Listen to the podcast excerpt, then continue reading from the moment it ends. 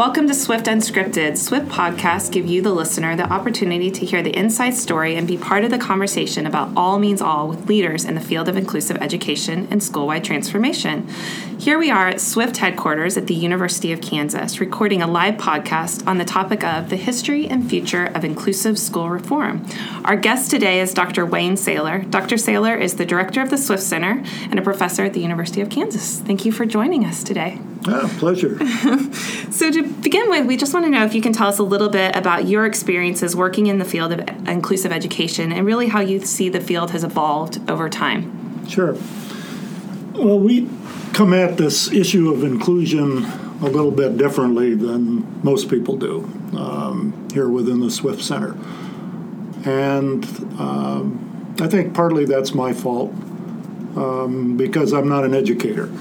I'm a clinical psychologist, and uh, who, through uh, a bunch of unforeseen circumstances back in the 70s, uh, found my way into special education rather than my chosen uh, clinical psych um, profession.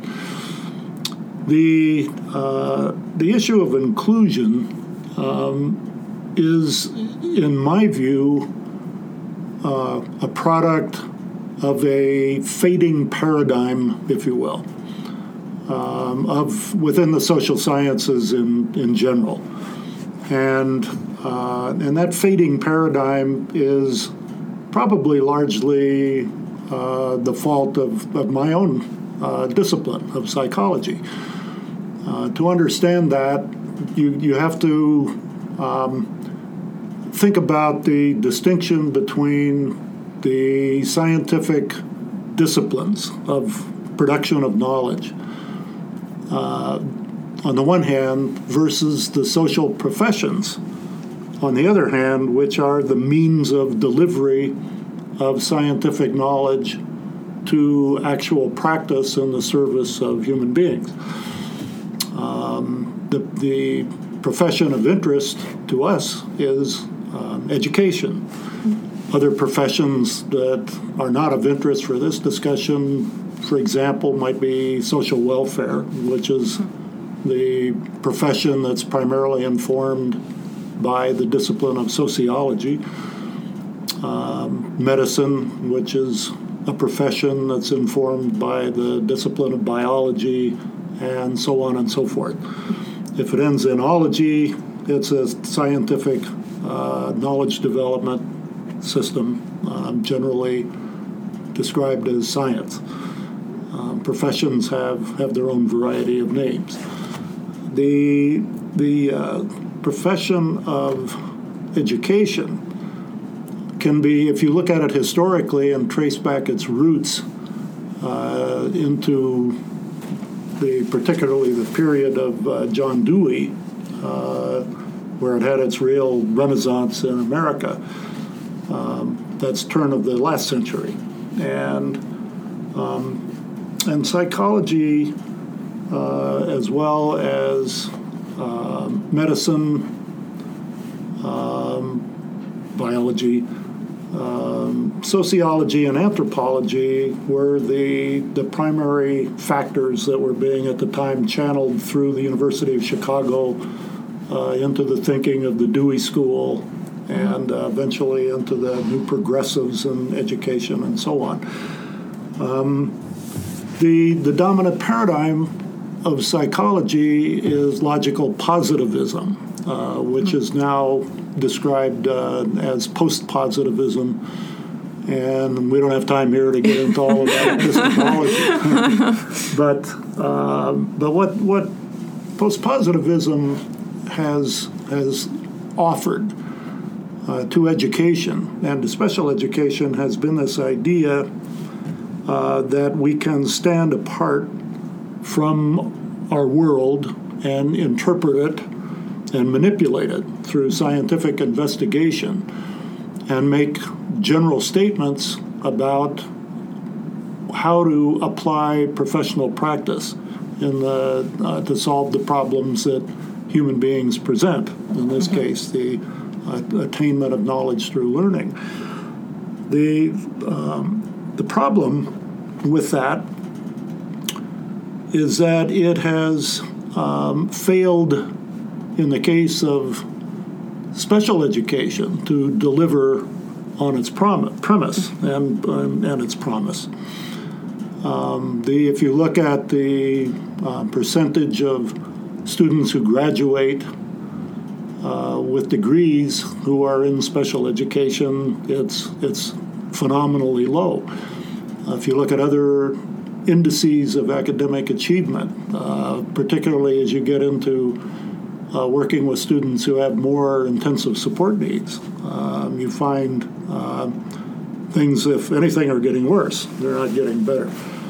And, uh, and so we have to, to try to understand should we keep pursuing uh, the current um, framework that we operate under this post positivist uh, paradigm? Should we, in other words, keep doing special education the way we're doing it, or should we even do it at all? And, um, and that brings us to the issue of, of inclusion. Mm-hmm.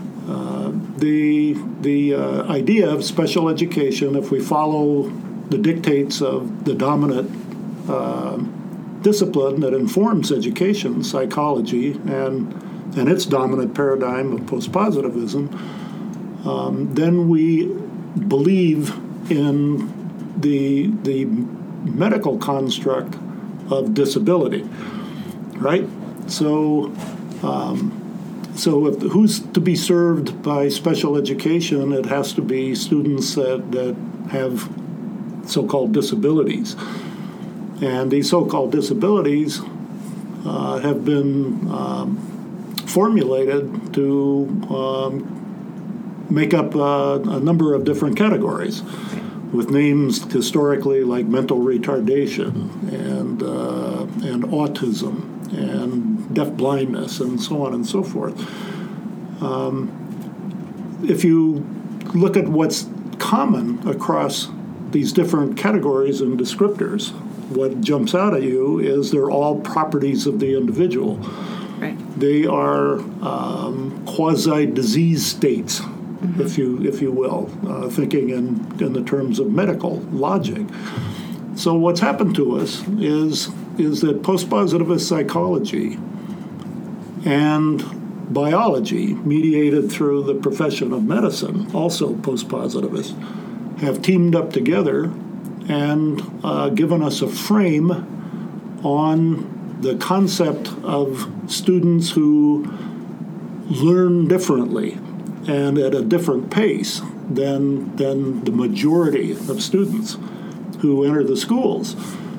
Um, that uh, that you know we should consider those students as special and uh, and different, mm-hmm. um, and so special education was created to be a branch of education that would provide for the, the educational needs of these students.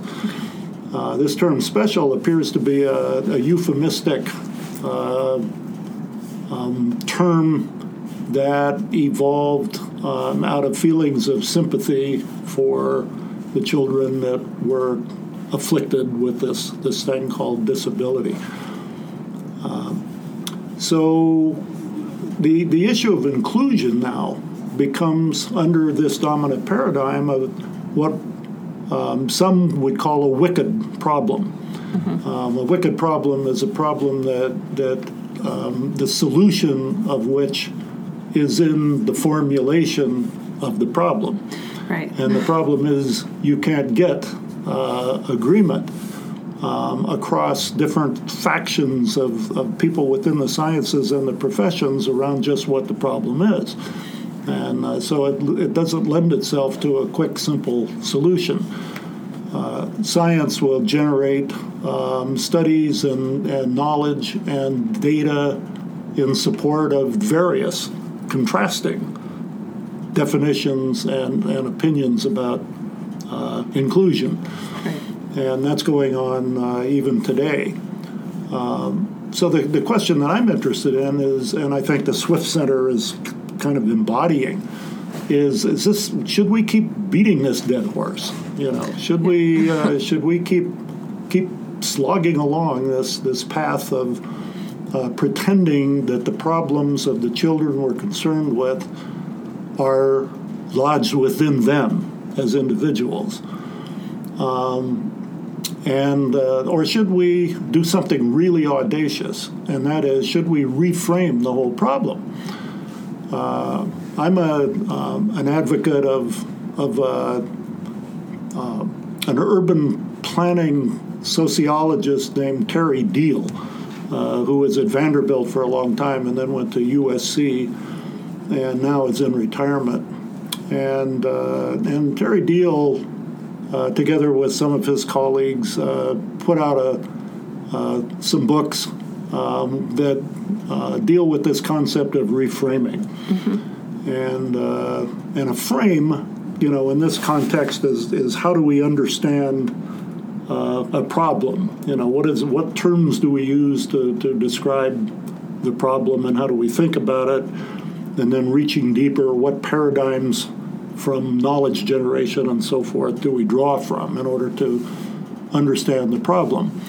And um, and if the, the, the dominant frame of a, of a problem is not leading to its solution in some reasonable period of time, Deal would argue perhaps it's time to uh, reframe the problem and uh, maybe reach back and look at, uh, at different epistemology, um, different ways of describing and understanding the problem. And so we in the Swift Center have kind of come up with this uh, idea that um, if we begin to reframe the problem of the education of students with different needs uh, for support and services to engage the teaching learning process, in ways that will lead to measurable positive outcomes. You know, graduation, qual- higher quality of life, uh, academic achievement, uh, getting control over uh, social uh, and behavioral uh, prob- you know problems that, that get in the way of their learning and their, their functioning in society. Um, so the the inst- let's say for a moment that uh, that we set aside positivistic psychology and uh, take another look at anthropology and sociology. Uh, what what do those disciplines bring um, to the table, and um, and how do they inform the profession of education? It's paradigm. Uh, it's been uh, very difficult to um, to get practitioners, both professionals and scientists, to uh, to embrace um, the contributions from these other disciplines. And uh, we've seen this in, in the history of, of uh, educational research in the struggle that goes on between qualitative researchers and quantitative researchers. Um, quantitative researchers are, of course, uh, following the prescriptions uh, for advancement of science by positivism, um, whereas uh, sociologists and cultural anthropologists uh, would argue that uh, that positivism is is nonsense. Uh, you can't, you know, you it's it's silly to continue to pretend that, that we can stand apart from our world and manipulate it, describe it, and build a knowledge base that will have real consequences for, for human beings in solving their problems. Um, because we, we are part of that world. Our uh, even scientific knowledge is subjective um, because it's being, you know, it's, it's our interpretation uh, of, of how we set up experiments and, and how we interpret our data, how we use statistics, and so on. To, uh, to say that, that our, our knowledge is objective and, and therefore prescriptive, mm-hmm. um, according to sociologists and anthropologists, is, uh, is uh, nonsense. Um, and uh, so, for, for this idea of reframing, um, why don't we take a, a much closer look at what the contributions of sociology, for example, uh, and cultural anthropology, and those take the form of what we call constructivism. Um, now, if we if we entertain those ideas for a little bit, um, we can see, for example, that this idea of disability, uh, mm-hmm. which, by the way, is a pretty pejorative term, uh, we used to, to call the folks we serve handicapped, you know, and that was uh, that was pretty bad. Conjured up ideas of people holding their cap out to get change on a street corner. Um, it's it's uh, although uh, I don't think that's the origins of the term, but right. Uh, but that's what people think. Um, so we got rid of that and, and got this term disability, but I, to me that's not much of an yeah. improvement. You know, it's a dis word, right? Uh, uh, it makes it sound like, and again, you can see why it emerged through the dominant paradigm because it has to do again with the individual. The individual right. either has abilities or doesn't, and if they don't, it's because they have a disability, and we have to figure out what that is the, the, the constructivists would say that's that whole thing is a is a construction. Right. You know, there are other constructions uh, we could look at. Um, we can, for example, um, ask you know when a when a student is having trouble learning for some reason, what is the contribution of the ecology that student is immersed in mm-hmm. to that problem? Um, a, a piece of social policy in, in the United States that emerged from that perspective, which which you'll all recognize, is the Americans with Disabilities Act. Right. It still has that word disabilities in it, but uh, but if you read the ADA and you look at what it's calling for, it's basically saying we have to rearrange the environment to in such a way that it meets the needs of people who have needs for some different kinds of accommodation supports and so on. So we have curb cuts, uh, we have braille, uh, we have uh, requirements that if public funds are being expended uh, in the service of um, children and adults, um, that uh, that certain accommodations must be made where they're needed, and, right. and those are done. Uh, it's it's it still cl- clings to the disability uh, label because that's that's the dominant paradigm. Um, but it's really a, a, constructivist thrust on on the problem. Um, so now, having said all of that, let's get back to inclusion. Right. Um, if if you're you know, if you believe that uh, special education is a specialized uh, application of scientific knowledge to solve problems presented by individuals labeled with disability.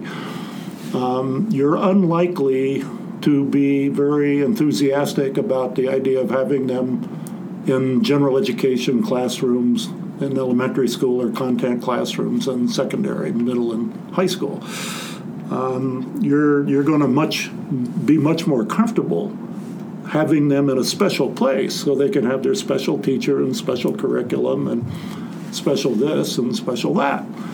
And, uh, and so um, in the, the, the problem of inclusion, now we have, to, we have to look at this contrast that exists between our, our social values right. as a nation and increasingly as a world. Um, there's, there's this thing called the Salamanca framework, uh, from the 1990s that was a meeting of 92 nations uh, in Salamanca, Spain. And, uh, and, and the outgrowth of the report on how we should conduct special education um, called for inclusive education, that we should not be removing students and, and placing them in separate environments. And, uh, and that uh, those Salamanca Accords are, are global values, and the United States has a parallel value system that has been, you know, trying to push this agenda of inclusion. The problem is it's trying to push it within a paradigm that doesn't allow it to happen. Um, and uh, that's why it brings me back to that idea of a wicked problem. It's a problem that you can't solve because the solution's in the framework that you use to describe the problem. And, uh, and so we in the Swift Center say, um, let's not concern ourselves any longer with placement based definitions of inclusion. In other words, let's not say that because we're serving children in one place that we should now move them to a different place. Right. That being the general education classroom. Um, in order to do that, then the, the, the scientific uh, um, knowledge base would say, well, we need paraprofessionals and uh, and we need to keep doing the special things, but do them in some corner of the classroom so they don't bother the other kids, and and uh, so on and so forth. None of that has worked. There's there's no evidence that that anything has been better for kids with different learning needs in placed in general education classrooms with a paraprofessional velcroed to them in some corner of the class. Um, and yet, that, that the, the values push has been for in integration and inclusion has been uh, in that direction. So we would say instead of doing that, um, let's uh, um, let's look at let's ask a different question. Let's let's not say should we include kids and back up and say if we if we take a little bit broader frame on the problem and say that all kids need something um, and, and uh, in order to, to benefit to the maximum possible extent in the teaching learning process, uh, then um, the question becomes what resources do we have we managed to amass from uh, scientific knowledge. And, uh, and, remember, here we're also looking toward again our old friends from from sociology and anthropology, not just medicine and psychology. Um, but what have we got available that that can become an instructional match for an identified need?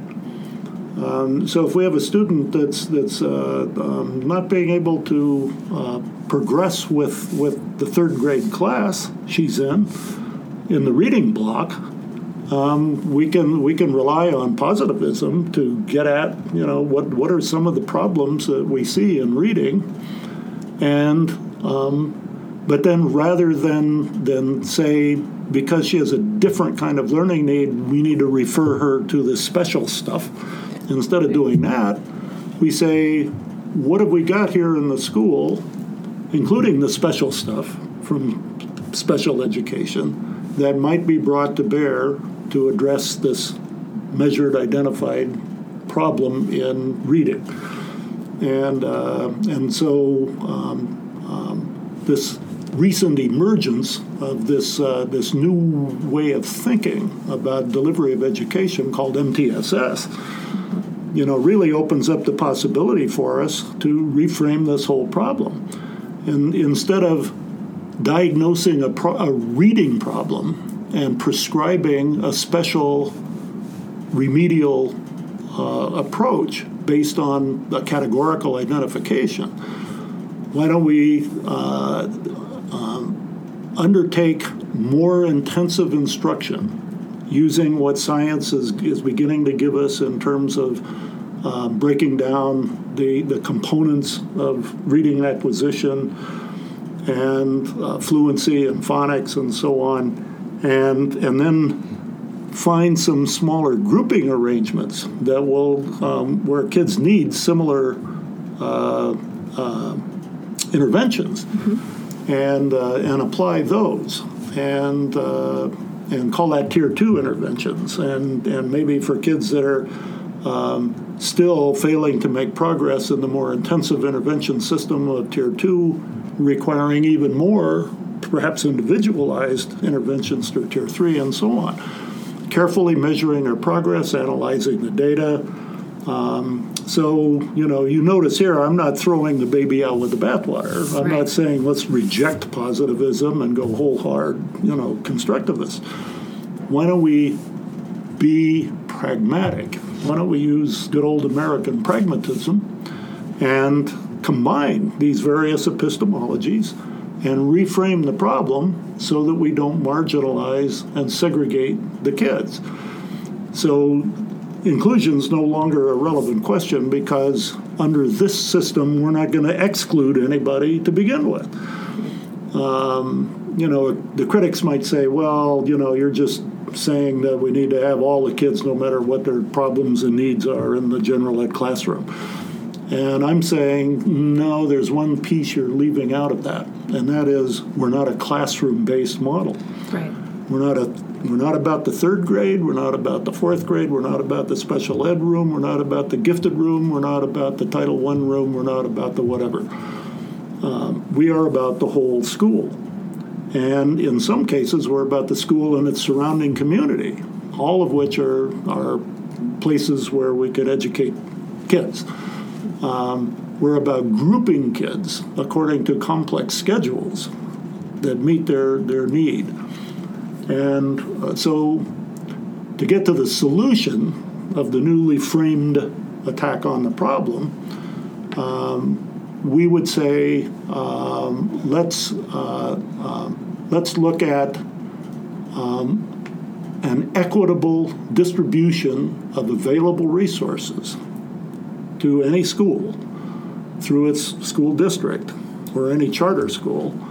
Let's look at the equitable distribution of resources um, so that they can form an instructional match to meet the needs of any student, no matter what that particular challenge or need is. And that way, all means all. It doesn't. We don't have to, to exclude anybody. You know, we can we can have kids who spend their whole day in a, a tier three intervention system because they have extensive needs for support. Um, or we can have kids that, that are in and out of tier two to meet specific uh, needs. And, and uh, um, nothing, you know, there's no prescriptive, categorical, you know, we, we still uh, will need to, to report information through the categories because they're lodged into federal law. Um, but our dream would be that that federal law, through future reauthorizations and so on, will begin to move toward a much more pragmatic system and, and move us away from this this uh, this marginalized separate problem. So inclusion for us is is not about it, including anything other than resources. Right. Um, so it's it's what, what if somebody says what's your definition of inclusion, we would say it's an equity based definition applicable to all students um, and distributed through a whole school model. So there's a long winded answer. That's a great description of the SWIFT mission and how that compares to the way things have been done in the past. To learn more from Dr. Sailor about some of the challenges he has encountered and the hope he has for the future, join us later this month for part two of our podcast with Dr. Wayne Sailor.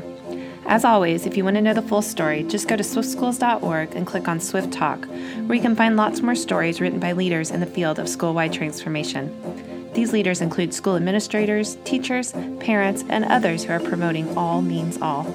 SWIFT is a national K 8 center that provides academic and behavioral support to promote the learning and academic achievement of all students, including students with disabilities and those with the most extensive needs.